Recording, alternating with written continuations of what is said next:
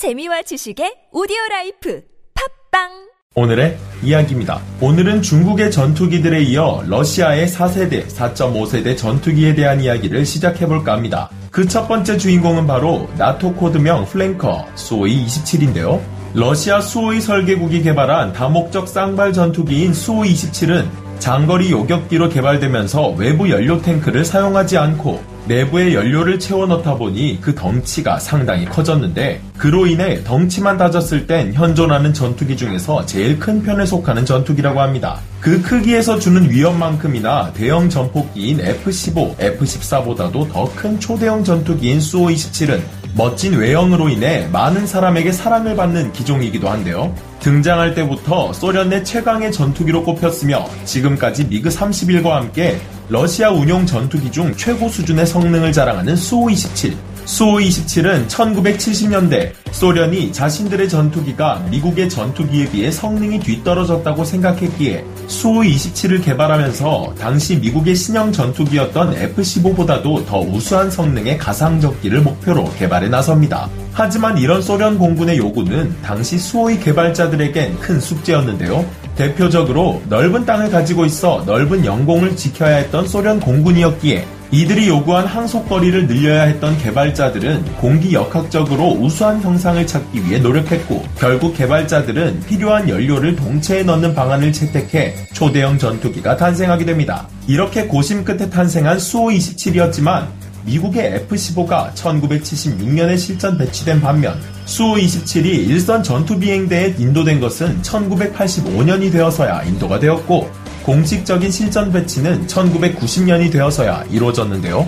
이 당시 미국은 이미 F-15CD의 양산을 끝내고 F-15E 전폭기를 배치 중이었다고 하니 소련이 뒷북이 이루 말할 수 없는 것 같습니다. 그러나 수호이 27이 뒷북을 치며 공식적인 실전 배치를 이루기도 전인 1989년 파리 에어쇼에서 서방 측을 깜짝 놀라게 한 일이 벌어지고 마는데요. 바로 푸가초프라는 비행사가 실시한 코브라 기동 때문이었습니다. 코브라 기동이란 실속 수준의 속도에서 비행 자세를 유지하면서 벌이는 공중 전투 기동으로 dogfight 도중 가장 위험한 상황으로 알려진 dead six 상황에서 코브라가 머리를 꼿꼿이 세우듯 기체를 들어 올려 속도를 급격히 줄여 적기가 자신을 지나치게 만드는 overshoot 상황을 만드는 것인데요. 에어쇼 이후 두각을 나타낸 수호-27은 실전 배치 이후 F-15와 교전을 벌일 수 있는 최초의 전투기가 되면서 서방 측에 대응할 수 있는 동구권의 희망으로 자리 잡게 됩니다. 앞서 언급한 대로 수호-27은 어마어마한 항속거리를 가지게 되면서 폭격기, AWACS 등 전술 목표를 스스로 식별하여 공격할 수 있게끔 개발되었으며 항공공학적인 설계로 가상적기인 미국 전투기보다 뛰어난 성능을 가진 것은 물론 순수 추력 대비 비행 성능으로는 역대 가장 이상적인 기체 형태라는 평가를 받게 되는데요. 하지만 수호-27에 잘 빠진 기체와는 달리 임무 수행에 있어 타격을 주는 문제가 있었으니 바로 항전 장비, 그 중에서도 레이더의 문제였습니다. 소련의 급격한 경제난으로 인해 수호-27에 탑재 예정되어 있던 항전 장비의 개발이 계속해서 지연되면서 로우급의 전자장비들을 채울 수밖에 없었던 수호-27. 여러 대의 미국 전투기들이 동시에 날아다니는 전장에서 동시 목표 추적 및 공격 능력이 두 대 추적밖에 되지 않았던 이 장비들로 전장에서 살아남는다는 것은 말이 안 되는 일이었는데요. 그렇기 때문에 수호-27의 파생령은 무수히 많이 또 급하게 탄생하게 됩니다. 심지어 수호-27이 실전 배치되기도 전에 업그레이드 버전이 계획되면서 첫 비행을 가지기도 할 정도였으니 당시 상황이 어땠을지 짐작되시나요?